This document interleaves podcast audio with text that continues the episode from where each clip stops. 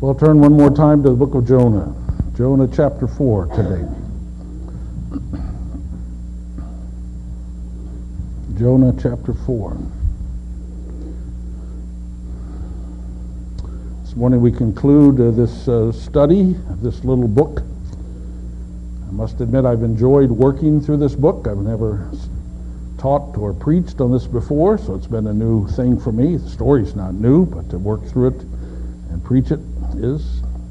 My observation is you've enjoyed it too. I hear a lot of comments about it. It's good as adults to think about something that maybe we heard last as children.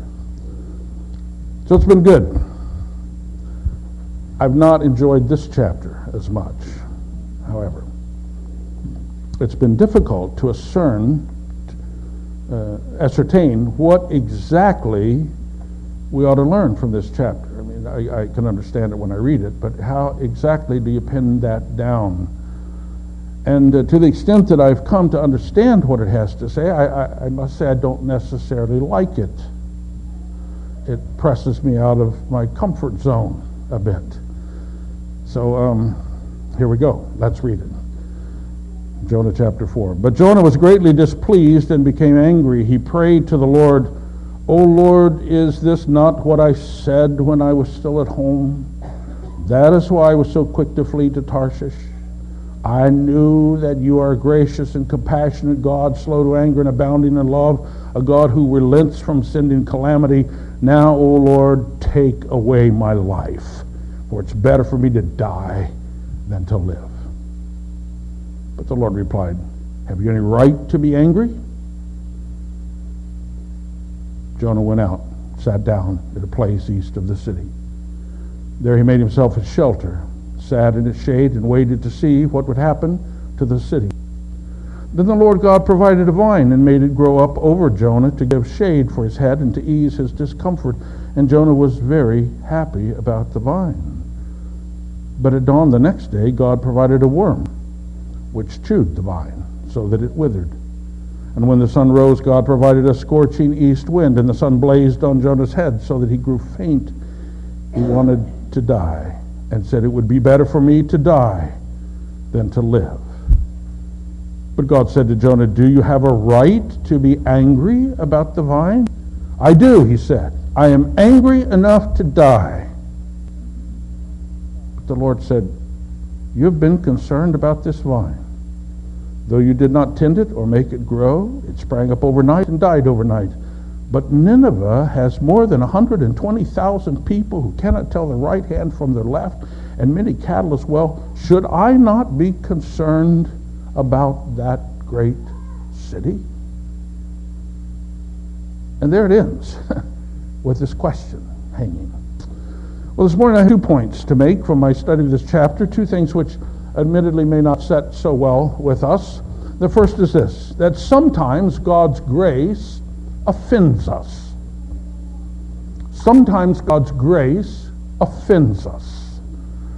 I know that sounds crazy. There's nothing in all of our Christian faith so important as grace. In fact, grace is one of the things that distinguishes Christianity from all of the religions of the world, which give us some way to try to work our, our way to God. Each one of us, I suspect, is painfully aware of the fact that we rest on God's grace and grace alone. I know all that.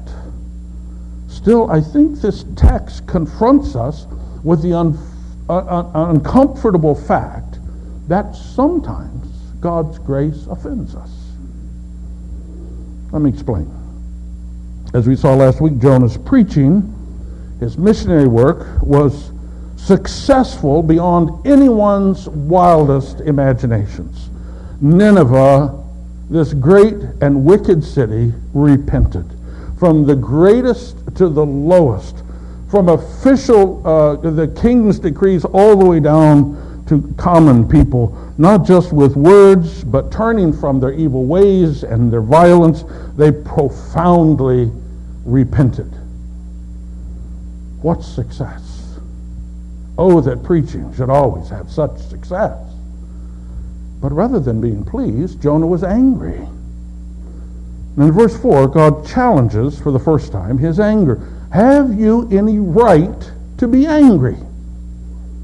But Jonah felt he had every right in the world to be angry.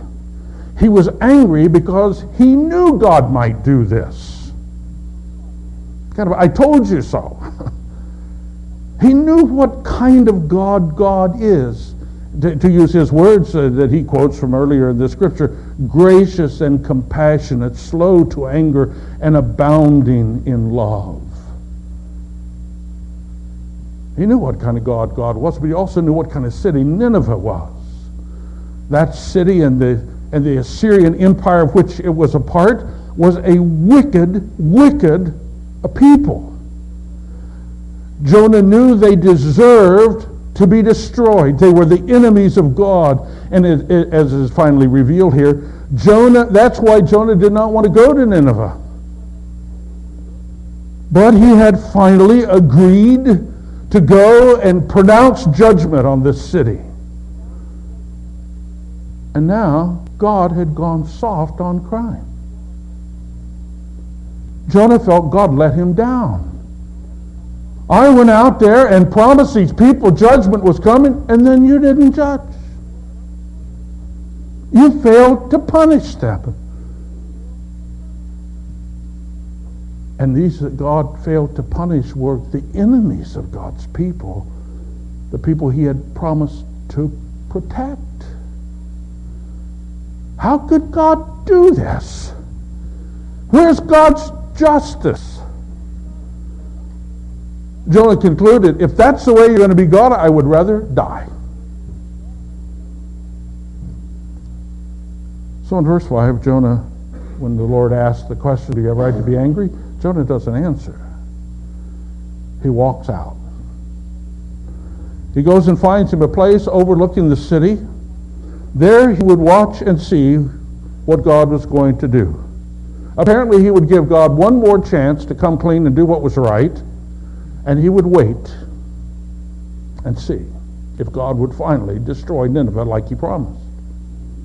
Jonah was offended by God's patience, by his long suffering, by his grace toward this city.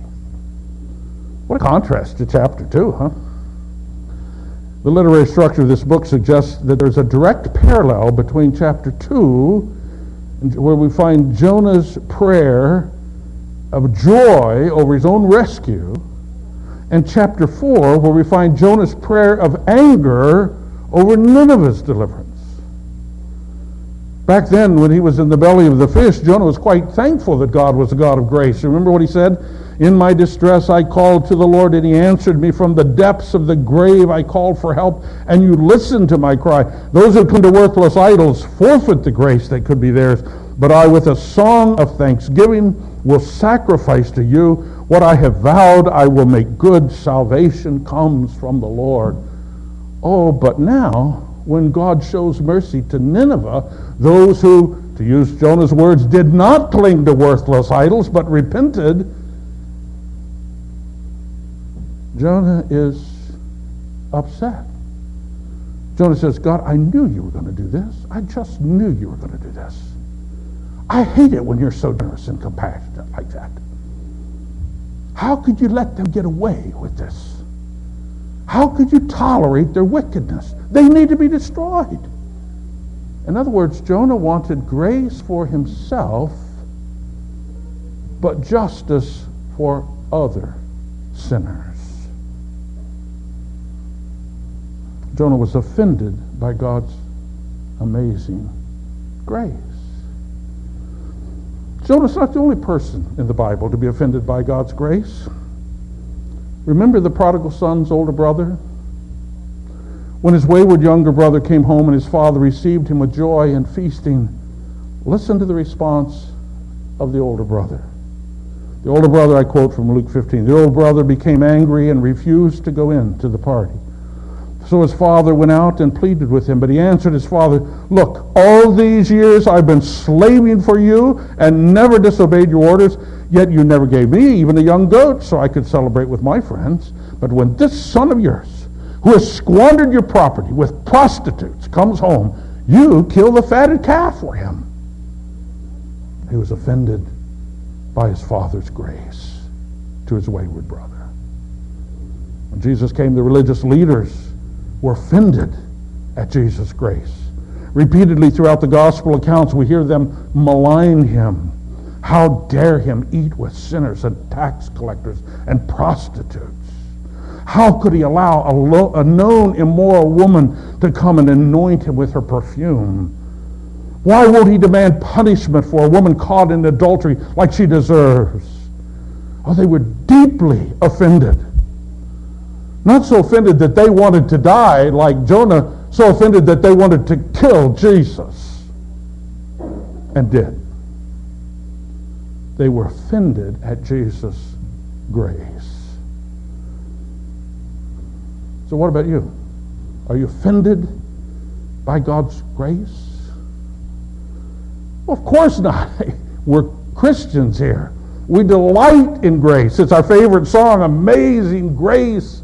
How sweet the sound that saved a wretch like me. Oh, but how angry we can get when God does not execute justice like we expect. How could God allow those who hate us to get away with it? Where is God when good people suffer at the hands of the wicked? How could he be patient one more moment? How can he just sit there and hear our cry for justice and do nothing? What about all of his promises to bless his people and curse the wicked? He's not kept faith with us. Have we prayed to him for nothing? This morning I caution you about sitting in judgment of the Lord. Yes, he is gracious, and yes, he is just. But he decides when he will execute justice and when he will show mercy. And whatever he does is worthy of our praise. Don't be offended by God's grace. Well, that's the major point of this chapter.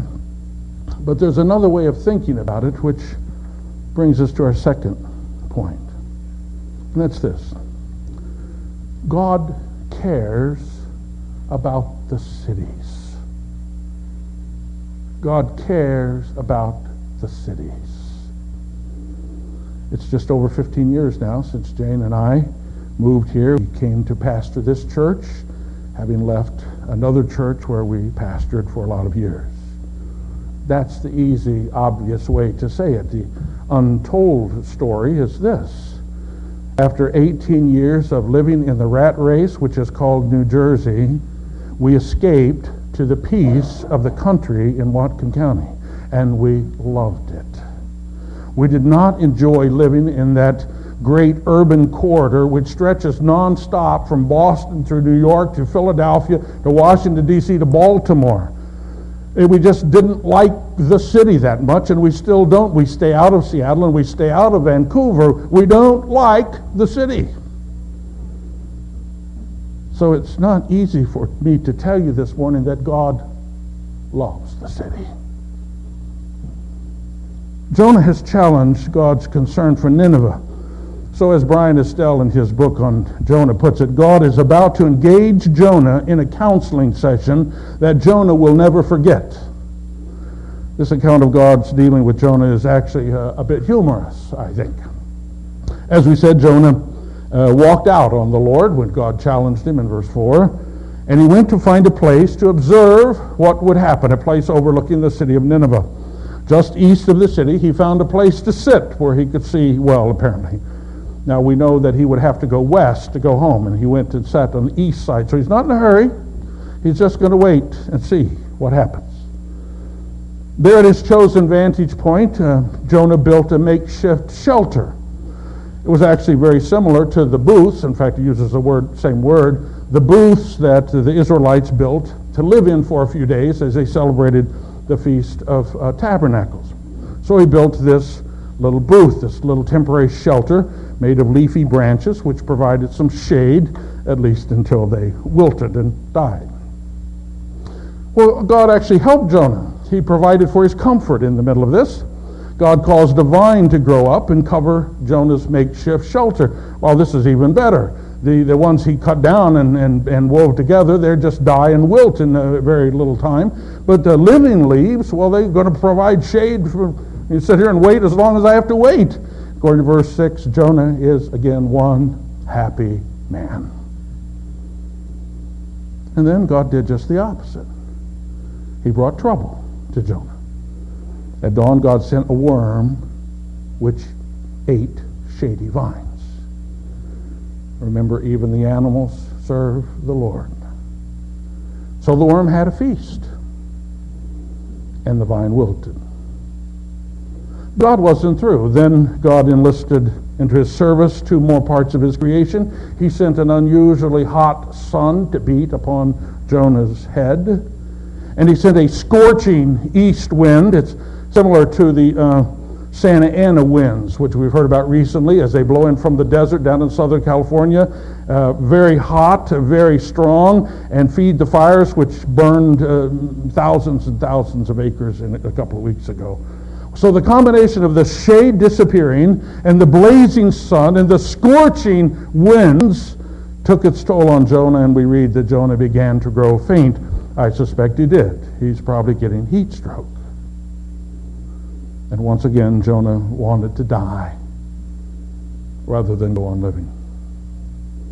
And once more, God confronted Jonah with the question Do you have a right to be angry?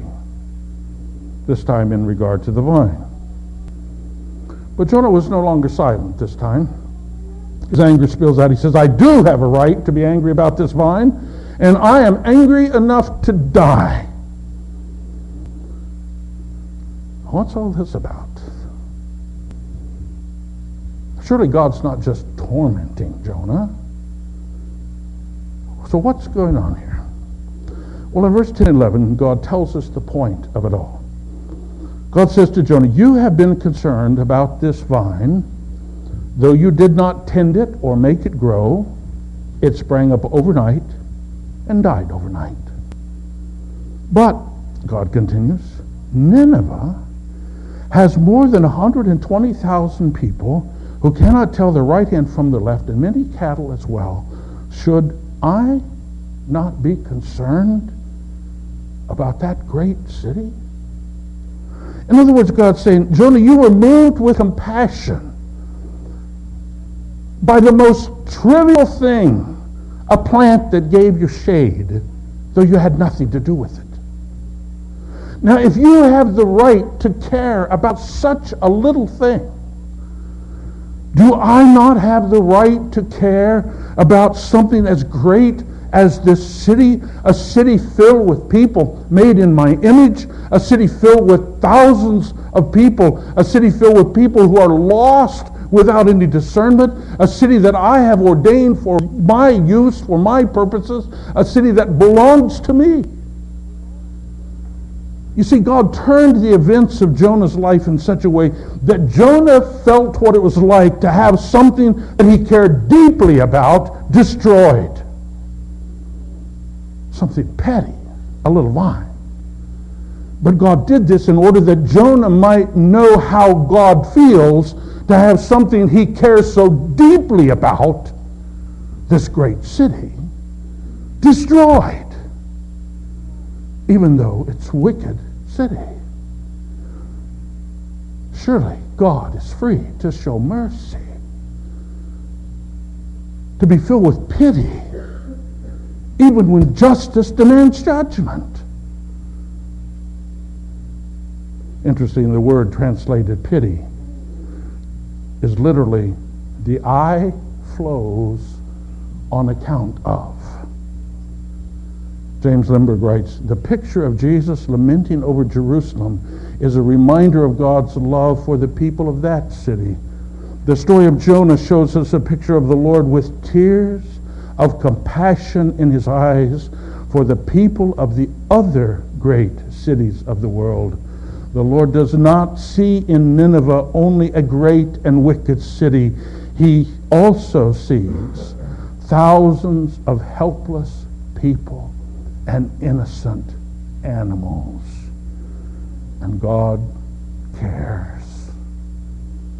about that city. Well, the book ends abruptly right there with God asking the question, Shouldn't I be concerned about that great city? But the question doesn't seem to be addressed really to Jonah. The question is left with the reader, it's left with us. Shouldn't God be concerned? Well, surely He is. In fact, may I suggest that God's concern flies in the face of what has often been our concern in regard to the cities. For decades, Christians have fled the great cities of our country and gone and built their nice churches out in the suburbs or out in, the, in, in, in what was a country a little while ago, even while the population at large is migrating into the cities. Much of our missionary work of the past century is to send people to the bush country, to the, to the, to the, the, the tribe, tribes, primitive tribes, even while the people were migrating in droves to the cities. Only in recent years has the church begun to see the great mission field of our time, the great cities of the world. Ray Bakke describes it in an article for Urbana Student Missions Convention. He says, worldwide urban growth has been pegged at 7.2% a year.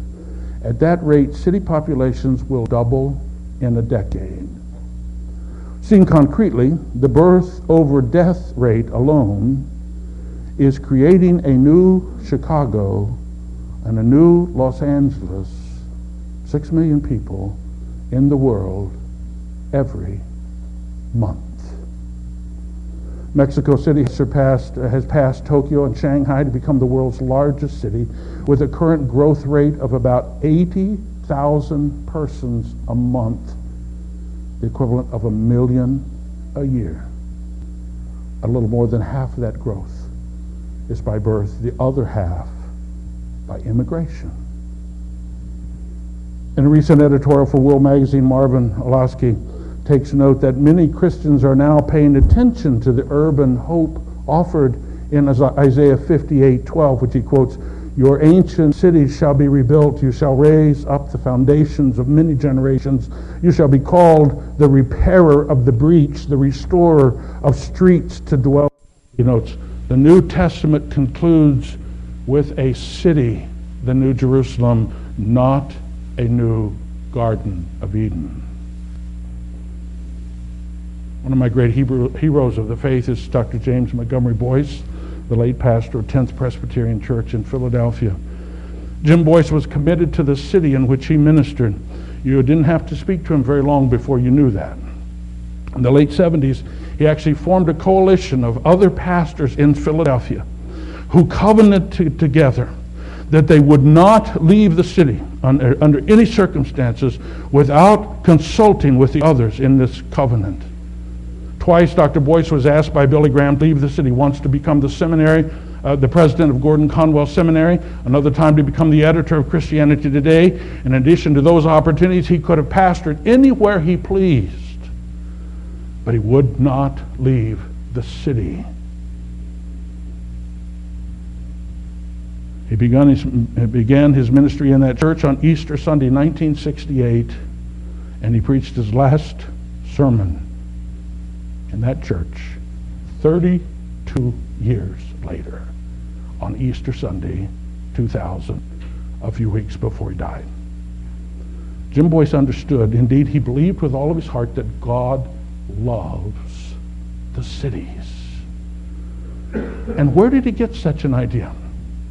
Well, that's the pattern of New Testament missions.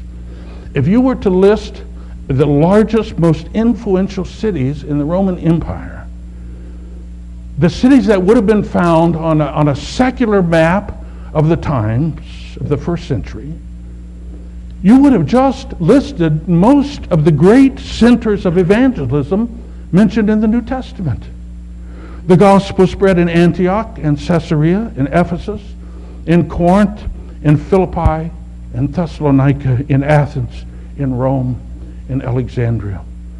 The church spread primarily to the cities of the Roman Empire because they knew that that was the most effective way to take the gospel to the world, and they knew that God cared about the cities. So, what ought we to do? We don't live in the city. Well, I'm not saying that everyone needs to pack up and move to Seattle or San Francisco. I try to maintain a willingness to do that, but I don't believe that's where God wants me right now, even. But I am suggesting that in a world that is increasingly urban and increasingly ignorant of the gospel, we need to abandon our tendency to believe that maintaining our little Christian community out in the country is the ideal of Christian living. No, it's not. It's not. Oh God, here we can uh, enjoy and labor to preserve the beauty of God's creation, but we need to remember that the crowning glory of God's creation is not the beauty of nature that we see around us, it's those people crowded into cities. Oh, God may not have called you to go into the city to preach, but He has called His church at large, of which you and I are part, to reach those cities. So if He's not called us to go, we must at least figure out how we can uh, contribute to that and how we can make uh, uh, uh identify with that and support that mission. Unfortunately, we've done just the opposite. We've fled. And when we hear of the efforts of those confronting the cities, and sometimes in, in, in, in what we consider non traditional ways, we get quite critical and we criticize and we question what they're doing because it doesn't sound right to our comfy little country ears. But God cares about the cities.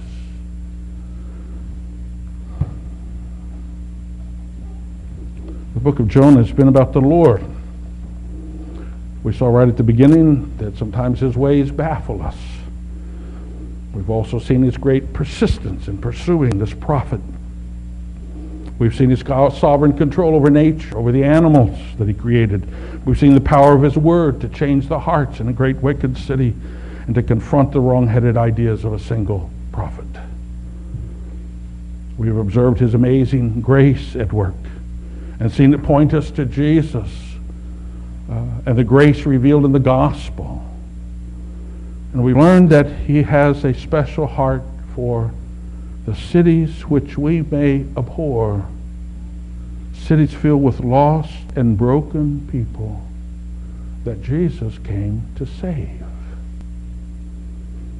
May God be pleased to use this story so loved by our children to show us his unfathomable, glorious, gracious ways and to give us a heart that beats for the things he loves. Amen. Let's pray.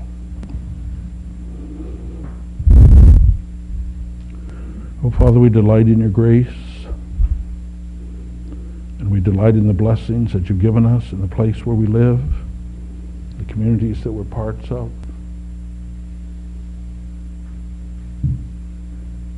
Yet, if we look real hard, Lord, at ourselves, we realize that sometimes we get rather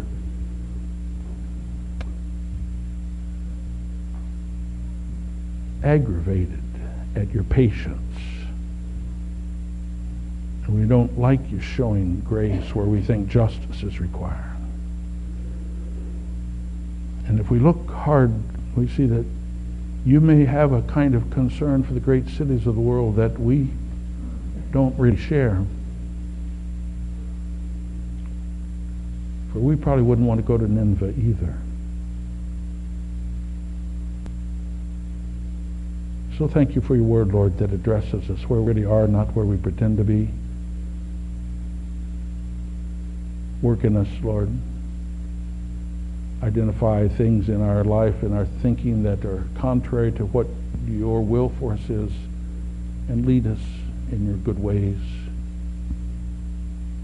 that we would honor you. Thank you for your word and the opportunity to reflect on it with the promise that through this you grow us to be the servants that you would have us to be. Do that, we ask in Jesus' name. Amen.